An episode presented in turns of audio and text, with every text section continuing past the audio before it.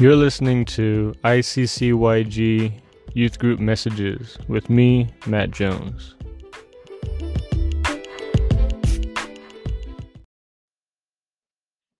Okay, so I want to preface this message with uh, with something, and it's the fact that what I'm trying to say here is at the very beginning, anyway. What I'm trying to say is that instead of preaching from one passage in this part of the Bible, and then I jump next week to a different passage in another part of the Bible, and I keep doing that, just kind of jumping around. Um, what I'm doing in this message, is, or in this uh, message, is it's an introduction to a series through the book of First Thessalonians.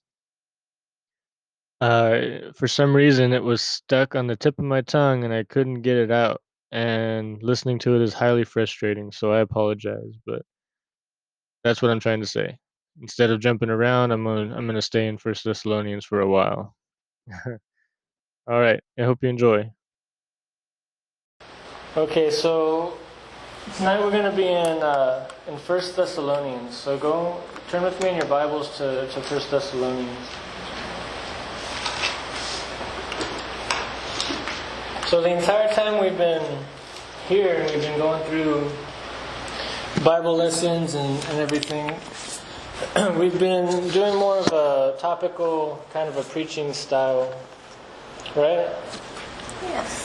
Um, I'm going to kind of transition a little bit though from a topical, kind of jumping around the Bible to wherever we're going to be um, which is which is fine. I think is great. But what we're to do now is we're to start talking and, uh, and going through one specific book. And so we're to be in First Thessalonians uh, for a long time. Now, I, I, chose First Thessalonians for a few different reasons. Um, we'll talk about this a little bit later, but the the uh, the theme of First Thessalonians is salvation, sanctification, and the return of Christ. Um, that, that's been uh, said the theme of uh, First Thessalonians before. So, um, salvation we, we talk about every week, right? Sanctification we talk about every week. Those are very important topics. But the return of Christ uh, is also known as eschatology. That's uh, you know the study of the last times. Now I know a lot of you guys, and I wish Ethan was here because he's always got most of them. Have a lot of questions regarding uh, eschatology, and they're great. Eschatology, uh, last times, like when Jesus comes back and everything, all that stuff. Um, so, and they're great questions, and I love I love questions, but I don't always have a lot of time to answer them all. So, going through First Thessalonians, we're going to be learning a whole lot about the end times and about Jesus' return. Um, so let me let me go let me go through this. Tonight is going to be a whole lot of introduction, and we're only going to go through the first verse of First Thessalonians. So uh, it might be a little short, it might be a little long. I'm not really sure what's going to happen tonight. But we're just going to introduce everything, get the context down. Um, while we are uh, I go to this Bible study in El Centro, a bunch of college students, and uh, Brett Bird, who played violin for us at one time, he, um, he he taught a lesson, and he said, you know, what are the three most important words in the Bible, or when you study the Bible. And I was like, hmm, I could think of a bunch of really important ones, but then everybody, everybody around me knew what he was talking about, and they said context, context, context. Three most important words in studying the Bible. So, anyway, so it's good to know the context of any book that you you study uh, in order to understand what's actually being said in the book. So, First Thessalonians was written by who knows? Paul. Right? Uh, he wrote it about AD 50, so about 50. Um, sorry, 20 years uh, after Jesus was uh, crucified, around there. Um, and he, he mentions his traveling companions. If you look in uh, 1 Thessalonians uh, verse 1, chapter 1, verse 1, you see Paul, Silvanus, and Timothy.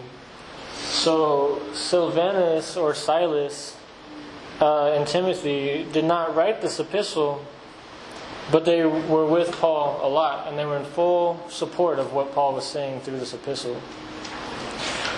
So, whenever we're reading uh, 1 Thessalonians, you're going to see a whole lot of we and us and all this different stuff. And that's Paul talking about him, but also Silvanus and Timothy. Um, so, that's the author of First Thessalonians. He wrote it under the inspiration of the Holy Spirit. So, the background of First Thessalonians Thessalonica is in modern day Salonika in the northern regions of the Aegean Sea. Big whoop, right? You guys are like, eh, I don't really care about that stuff. So, uh, this city has enjoyed freedom. Uh, back in this time, this enjoy, city has enjoyed freedom as a free city in the Roman Empire. Uh, it was a very, in a very strategic location for political and commercial activity. It was known as the mother of all Macedonia um, basically, this place was a huge city, right? And it was in a very strategic location on this uh, um, this highway, and it grew in size, and it was very, very um, uh, well known. The population reached about 200,000 people in Paul's day, which is a lot. Um, Paul wrote this during his second missionary journey. So, everybody turn with me to Acts 17 and we can talk about uh, the start.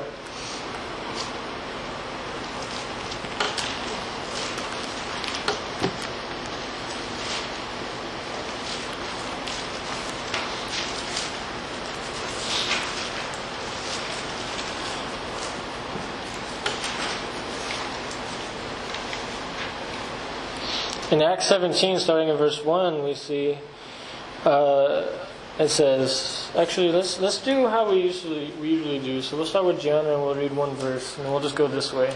How's that sound? And then we'll, as soon as we finish this line, we'll go like that. We'll go back and uh, Jesse. So. Now they had traveled through Am- Amphipolis. Amphipolis and Apollonia, they came to Thessalonica. Where there was a site Synagogue. of the Jews. Sorry. And according to Paul's custom, he went to them, and for the seventh reason with them from the scriptures. explaining and giving evidence that Christ had to suffer and rise again from the dead, and saying this is Jesus whom I am pre- proclaiming to you as the Christ. Okay, stop real quick. Um, this is kind of a side note, I'm not going to spend a whole lot of time on it, but there's a few different lines of thought in apologetics, which is defending the faith of Christianity. A lot of people over here in apologetics say that we, in order to defend the faith and defend Christianity properly, we can't be using any reasons. Like, we can't answer people's questions, we can't be doing any of that because uh, people just have to accept it by faith if they don't accept it by faith, then they're not they're not really accepting Christianity properly. You know, we can't we, we have no place to be answering questions or anything like that. Then there's a, a line of thought over here that says, yeah, answer answer the questions. Like if people are are um, having opposition to the faith, it's by all means we need to be answering those oppositions and answering those questions that people have. Um, and there's a lot of debate. There's good Bible verses that you know both people use. Now, to me though, it seems like Paul is uh, explaining and giving evidence that Christ is the suffer uh, and rise again from the dead. It seems like he's, uh, and then in the next verse we see that you know he's persuading a large number of people. Anyway, side that was a side uh, side trail, rabbit trail. Go ahead, Matt. And some of them were persuaded, and a great multitude of the devout Greeks, and not a few of the leading women, joined Paul and Silas? Yeah. Paul and Silas. But the Jews which believed not, moved with envy, took unto them certain lewd fellows of the baser sort, and gathered a company, and set all the city on an uproar, and assaulted the house of Jason, and sought to bring them out to the people. Oh, but when they could not find them, they dragged Jason and his son brethren to the rulers of the city, crying out, These who have turned the world upside down have come here too. Jason has harbored them, and these are all acting contrary to the decrees of Caesar, Caesar- saying there is an another king, Jesus.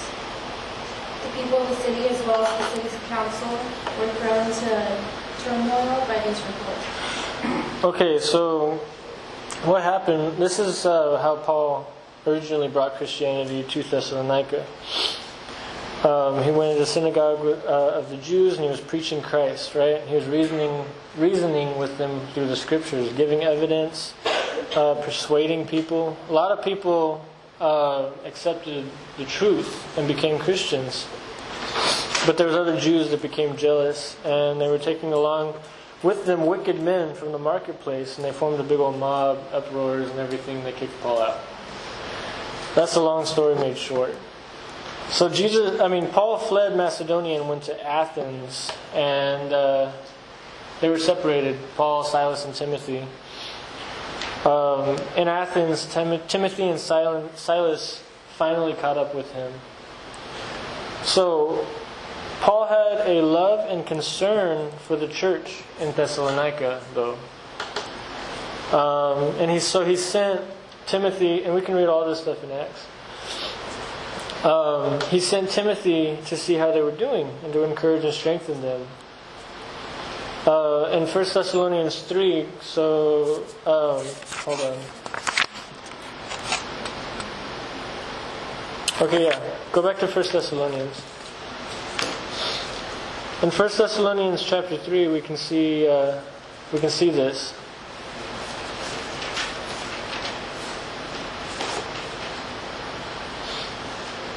It says uh, in verse uh, chapter three, starting in verse one, it says, "Therefore, when we could endure it no longer, we thought it best to be left at Athens alone." That's Paul. You know, he he, he stayed at Athens alone. He sent Timothy, a brother and God's fellow worker in the gospel of Christ, to strengthen and encourage you as to your faith. He's talking to the Thessalonians, so that no one would be disturbed by these afflictions. For you yourselves know that we have been destined for this. For indeed, when we were with you, we kept telling you in advance that we were going to suffer affliction. And so it came to pass, as you know. For this reason, when I could endure it no longer, I also sent to find out about your faith, for fear that the tempter might have tempted you and our labor might be in vain. So Timothy, he sent while he was in uh, Athens, he sent Timothy over to Thessalonica so he could find out uh, what's going on with the Thessalonians. He see he he started a church in Thessalonica, but then he was kicked out like right away. He didn't really have a time, uh, opportunity to really like stay with them and teach them and strengthen them like he wanted to, because all the Jews got mad and kicked him out right away. Um, Timothy stayed there for a long time, and he was strengthening them and encouraging them.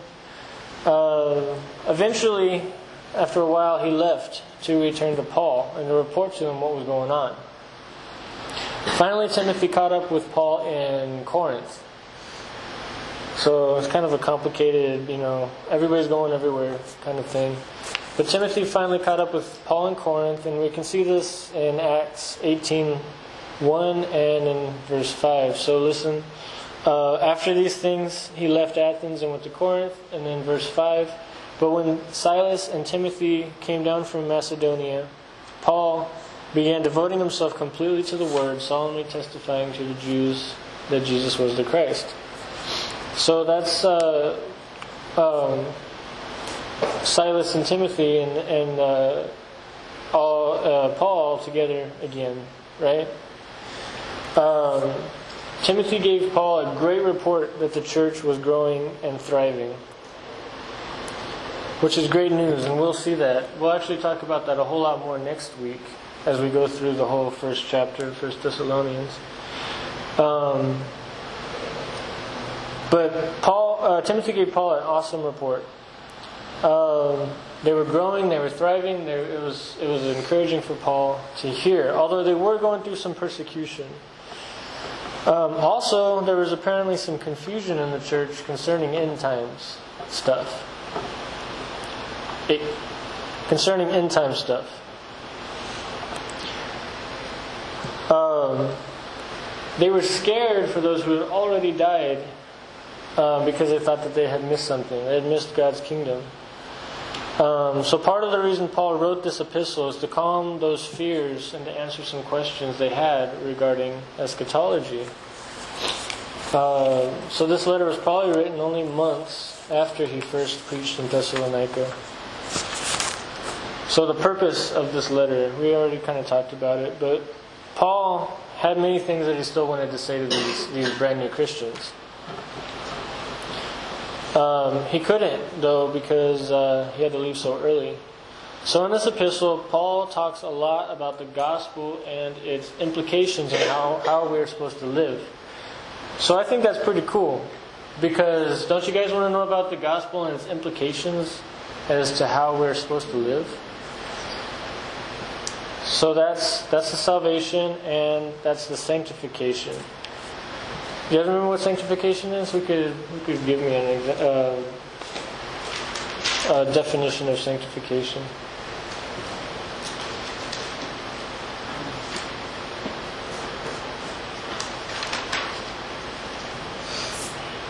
You can use your own words.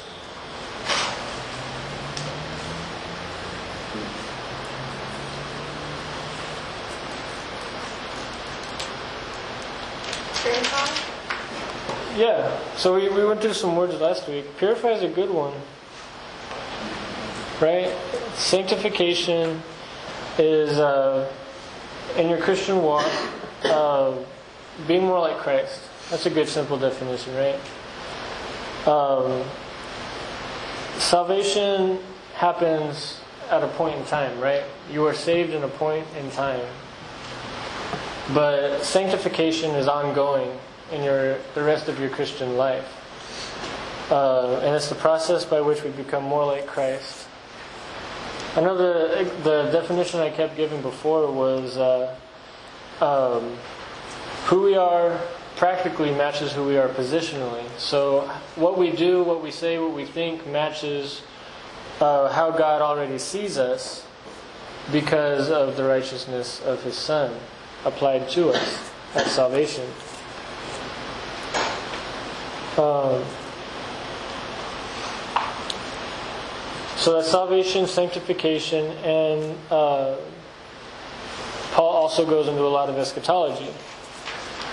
So, um, my question for you guys I think it's awesome that we can learn so much from the Bible, even from background and from the setting and the purpose, all this contextual stuff. Do we have this kind of love and concern for those who are in the faith, who are new to the faith? When we share the gospel with somebody, do we do we really take the time to make sure they really understand doctrinal stuff, or do we just kind of like give them the gospel and if they accept it, great, just leave them alone? You know, go over here and live out your Christian life, grow. Um, or do we really take the time to pour into brand new Christians? Um, so that when they hear the gospel and accept it, bear fruit, do we kind of stay with them and coach them along, um, teach them the foundations of the faith? See, Paul couldn't do that right away, but he sent Timothy to find out how they were doing, and Timothy did that. Right? That is what real love is. That is a demonstration of real love, genuine love. And it's this type of love that we need to show to one another.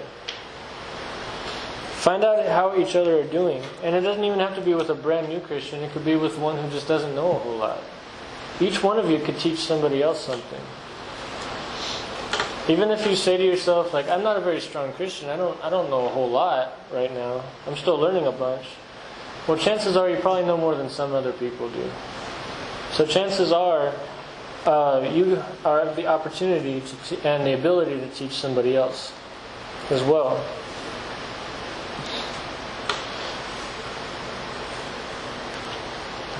So help people out if they need it. Always pray for them. Always pray that people would uh, learn more about God, learn more about uh, the faith, and, and how to serve Christ more with their lives, and how and uh, that they would love Him more, and teach them the bas- basics. Paul is going over uh, a lot of basics in First Thessalonians, even though he goes into a lot of deep stuff as well.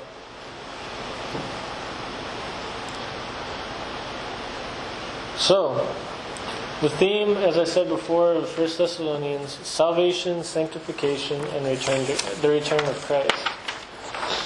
Um, that's the theme that we're going to be uh, using throughout this this whole time that we're in in First Thessalonians. So I uh, I made an outline for First Thessalonians, but I forgot to print it out. So I'll probably have that for next week. Um, so let's look at the greeting. Let's go to uh, 1 Thessalonians, if you're already there, and we'll look at verse 1. So that's, that's, that's the context. So try your best, and I'll, go over the important parts as we uh, it becomes pertinent information that we're going to need to know. Um, but do your best to remember the, the context of uh, 1 Thessalonians, all those, those little things we just talked about. Because it seems like it's all just information, but all that stuff plays a part in how we understand what Paul is saying uh, to the church in Thessalonica. Um, context is very important. We'll see that probably play uh, play out as we do our study. So, in 1 Thessalonians 1 1. It says, Paul and Silvanus and Timothy, Silvanus Vanus and Timothy, to the church, to the Thessalonians, in God the Father and the Lord Jesus Christ. Grace to you and peace. You might be wondering, how are you going to preach for another 20 minutes on that? And let me tell you, by doing it. Just kidding. Um, so, Paul, this is the same Paul who persecuted Christians at one point in his life. He was so zealous as a Jew that he would just go and find Christians and bring them back to be killed. He was feared among Christians. Um, many of you probably, probably already know the story, but he was on his way uh, to find some more Christians to persecute when a blinding light blasted him off of his donkey. It blinded him, actually. He, it was so bright. And he, he heard the voice of Jesus saying, Saul, Saul, his name used to be Saul, why are you persecuting me? Listen up, guys. Paul was converted there, and the, the whole story you can see uh, Acts 9 1 through 30. You can read on your own time. Acts 9 1 through 30, and also 11 verse 19 all the way through chapter 28 verse 31. That'll take you a little bit of time. So his zeal was shifted from persecuting Christ to serving Christ. And what an awesome testimony Paul has. Guys, he wrote a lot of the New Testament. Now, we can learn about we can learn from the life of Paul. In that do you ever feel like God can't use you for things? Do you ever feel like you just messed up so bad in the past that it's it's kind of over for you? You you've, you've gone a little too far. Um, maybe you have a bad reputation now among a lot of people, or whatever. Guys, look at look at the example of Paul. Paul was a huge sinner. Um, Paul, he, he, I mean, he persecuted Christ, right? He went and he found Christians to be persecuted. Um, because of that, he had the worst reputation among Christians. A lot of people it took him took him a little bit to really trust Paul. But God is an awesome God, and He uses even big time sinners like this for His great glory, and He used them in such a mighty and powerful way. He can definitely use you too, guys. And I pray, I pray that all the time that He would help me to teach you guys and everything. Because if I was relying on my own strength, like for all this stuff, then you guys would be sitting there bored in, in your seats, not learning anything. Hopefully, that's not the case right now. Um, and you guys might not even want to come back next week. Um, I was out here in the backyard praying until like 11 o'clock last night for each one of you guys. Um, each one sitting in here, except for uh, for Mikey, because I, I didn't know you were going to come today. So, but I'll add you to my prayer list. Anyway, um, why? Because I care about you guys, and I realize that I can't do this on my own. I need God's strength and His guidance and His uh, His power to help me out. Now, if Paul was relying on his own strength through all this stuff, um, we've already talked about how bad sinner, uh, bad of a sinner Paul was. Um, he would not have been able to do that. But through the power of the Holy Spirit, God was able to use him for such mighty, great things. Uh, Silvanus, uh, we, we talked about, he was also called Silas. He was a companion of Paul during his second missionary journey. Uh, that can be seen in Acts 15 through 18. Um, this guy was also a writer uh, while Peter dictated First Peter. So Peter actually dictated the book of First Peter, the letter, to Silvanus, and Silvanus wrote it down uh, under the inspiration of the Holy Spirit. Peter was inspired by the Holy Spirit. Silvanus was just kind of writing. Um, we can see that in uh, 1 Peter 5.12, if you guys want to go look at that, but not right now. Um, and then Timothy, Paul's true child in the faith, as uh, we see from 1 Timothy 1 2. Timothy was Paul's most not- notable disciple. He traveled with Paul during his second and his third missionary journeys, uh, and he was with Paul close by during his first Roman imprisonment when he wrote uh, the prison epistles. He was always with Paul, right? Was through a lot of stuff, a lot of difficult times. Um, Paul wrote First and Second Timothy to Timothy while he was leading the church in Ephesus, while Timothy was leading the church in Ephesus, to encourage him and instruct him on how to how to better lead. So uh, we got some pretty solid guys here listed in the first uh, first verse. Going on, it says to the church in Thess- Thess- uh, Thessalonica, uh, in God the Father and the Lord Jesus Christ.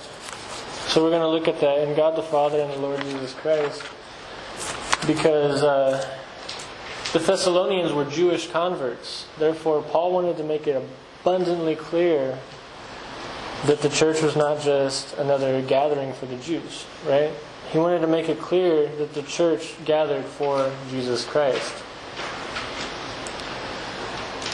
This is one of our first demonstrations here at the beginning that Paul was concerned for their spiritual welfare. He wanted to make sure that they understood, as new believers, the importance of gathering for Christ. So they were all in Christ, right? They knew Christ in a saving way. And this is important. This is, this, is, this is something we all need to pay attention to right here. Paul is writing to the church in Thessalonica. He's writing to those people who are believers. So, uh, First Thessalonians should be taken as a spiritual mentor or discipler um, to a young church, to young believers.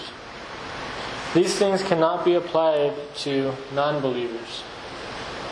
So, for instance, The sections in this epistle where Paul is talking about eschatology, where Paul is talking about the coming again of Christ, is meant to be an, an intense comfort for those Christians, right? Now, if you know Christ, if you are one of his children, if you have been saved, the coming again of Christ is, going, is an immense comfort for you. We'll talk about that a lot. Because uh, when he comes again, like that, that means nothing but good news for us. But if you don't know Christ as your personal Savior, the truth of Jesus' second coming will, instead of yielding peace and comfort for you, it's going to yield the complete opposite. Everybody turn with me to Revelation chapter 20.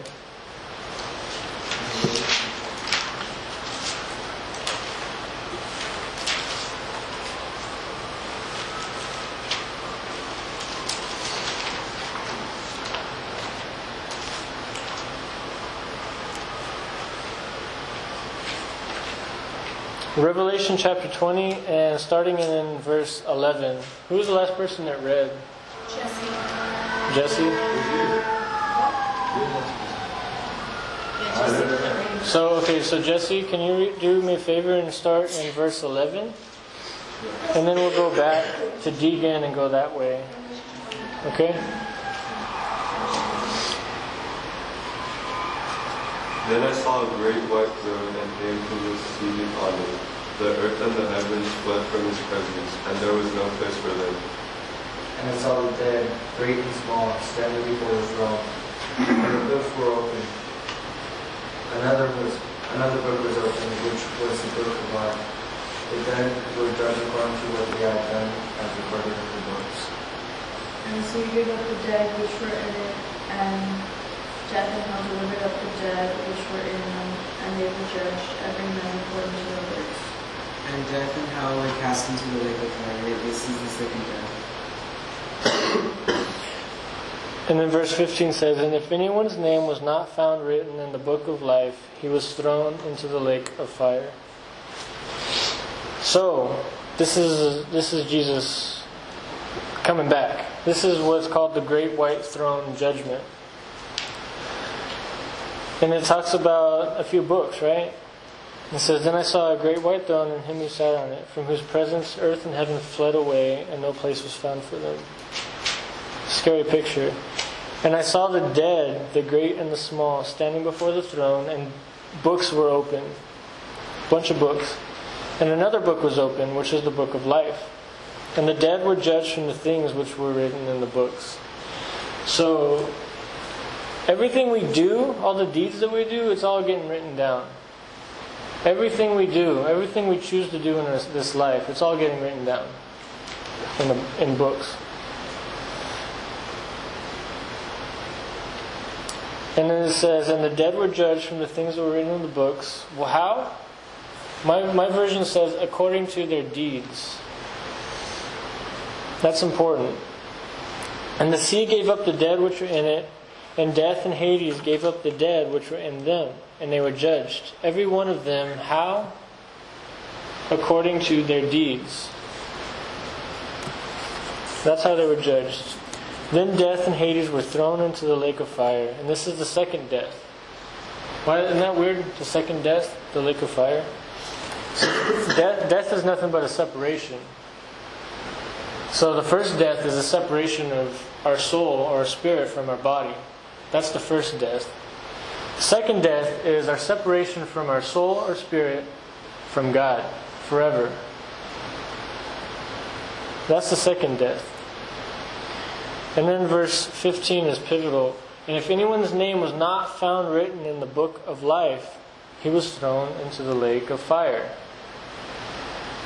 Now, all these guys were being judged according to their deeds. Do we want to get judged according to our deeds? Or do we want to be like the people who were whose name was written in the book of life? If our name if your name is found written in the book of life, you don't get judged according to your deeds.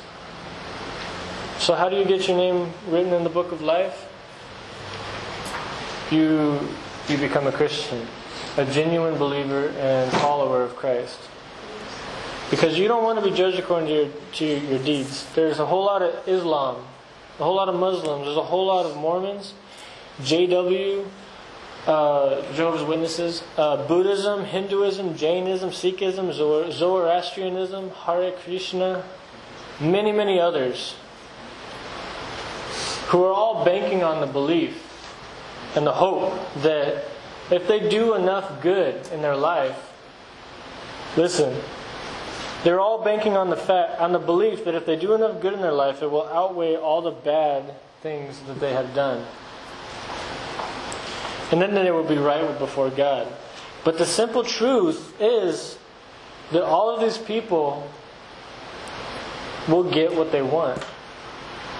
They will all be judged according to their deeds someday. That's exactly what they want.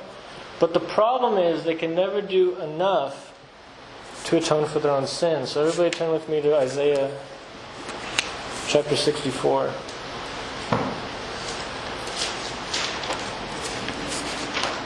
And I, I talk about these verses frequently, but I thought it'd be good to actually go to them and talk about them. Isaiah 64. I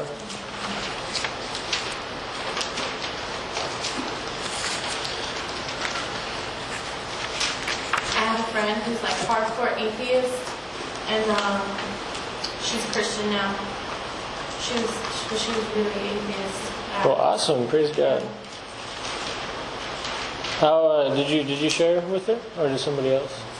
No, I didn't. Um, actually, she's been my friend for a while, but um, she's in my communications class, and I didn't even know this. And um, in communications, you had to give a speech. So people gave like speeches about personal things or, you know, just stuff that's happened in their life. So she gave one about how she, um, her end was becoming Christian. So you have to start with the end, and then you have to go to how it started. Hmm. So her end was that she was Christian and she's living like a Christian life now. And, um, but before she was atheist, so she shared that story. Okay, cool. Okay, so they will be judged according to their deeds, right? So in Isaiah 64, starting in verse 5, read along with me. It says, You meet him who rejoices in doing righteousness, who remembers you in your ways. Behold, you are angry, for we sinned. We continued in them a long time. And shall, shall we be saved? Then verse 6 says, For all of us have become like one who is unclean. How many? All of us have become like one who is unclean. All of our righteous deeds are like a filthy garment. And all of us wither like a leaf. And our iniquities, like the wind, take us away. So I, I never, I never told you guys before. Some of you probably already know. But filthy garment. Do you guys know what that's actually talking about? The actual literal translation of that? Huh? Is it like a rag? Mm, it's a whole lot worse than that. Filthy garment. So we're all we're all we're all approaching adulthood anyway. So it literally means a menstrual rag. That bloody, nasty, disgusting old rag. A rat. It's rotting. Something that people wear. Yeah, like a diaper back in those days. That is what this word is referring to. This phrase. All of our deeds, all of our so called good deeds are like that to God. Our whole garment that we're trying to wear. We think that we're so holy in wearing this garment. We put it on with pride, right? We have so much, far too much sin in our lives that even the good things, the good things I say in quotes, are like a filthy, bloody, rotten garment. And we try to what? We try to put it on with pride and say, look at how awesome I am. Isn't that foolish?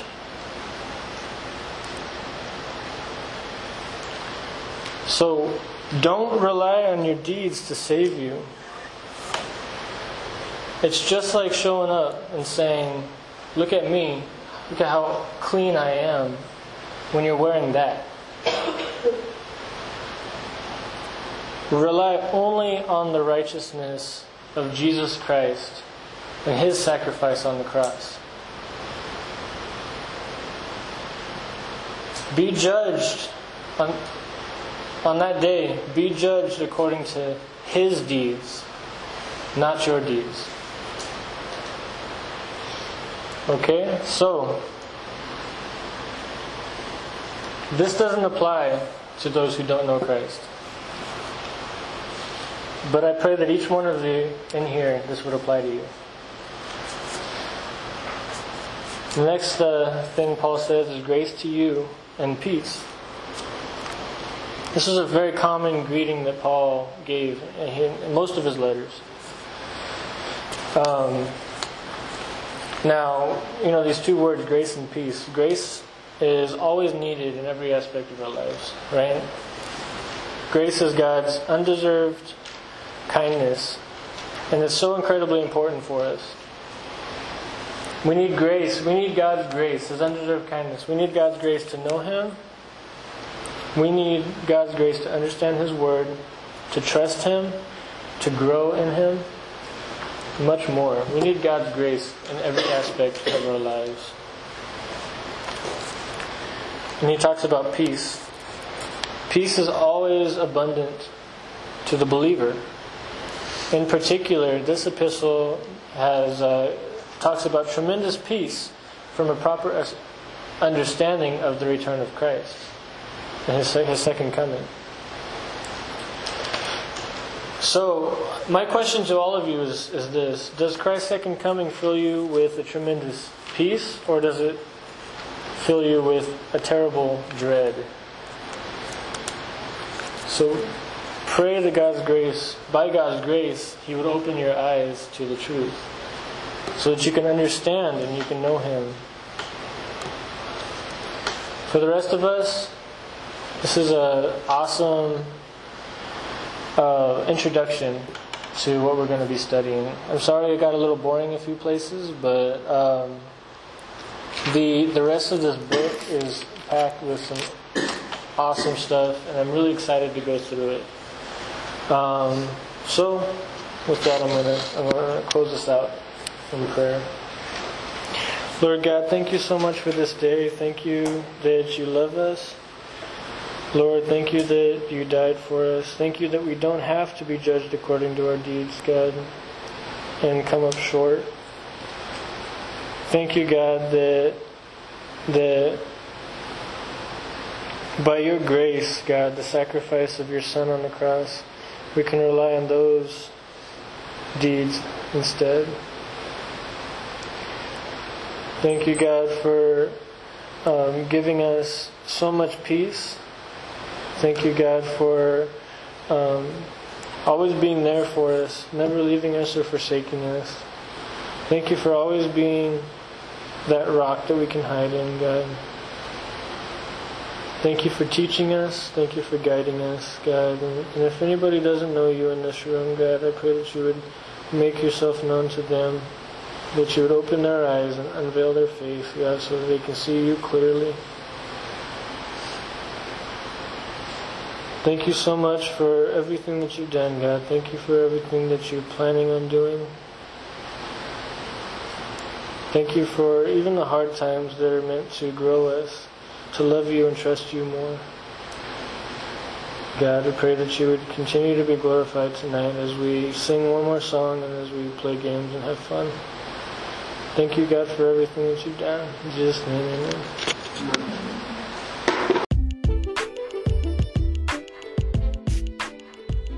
Thank you for listening.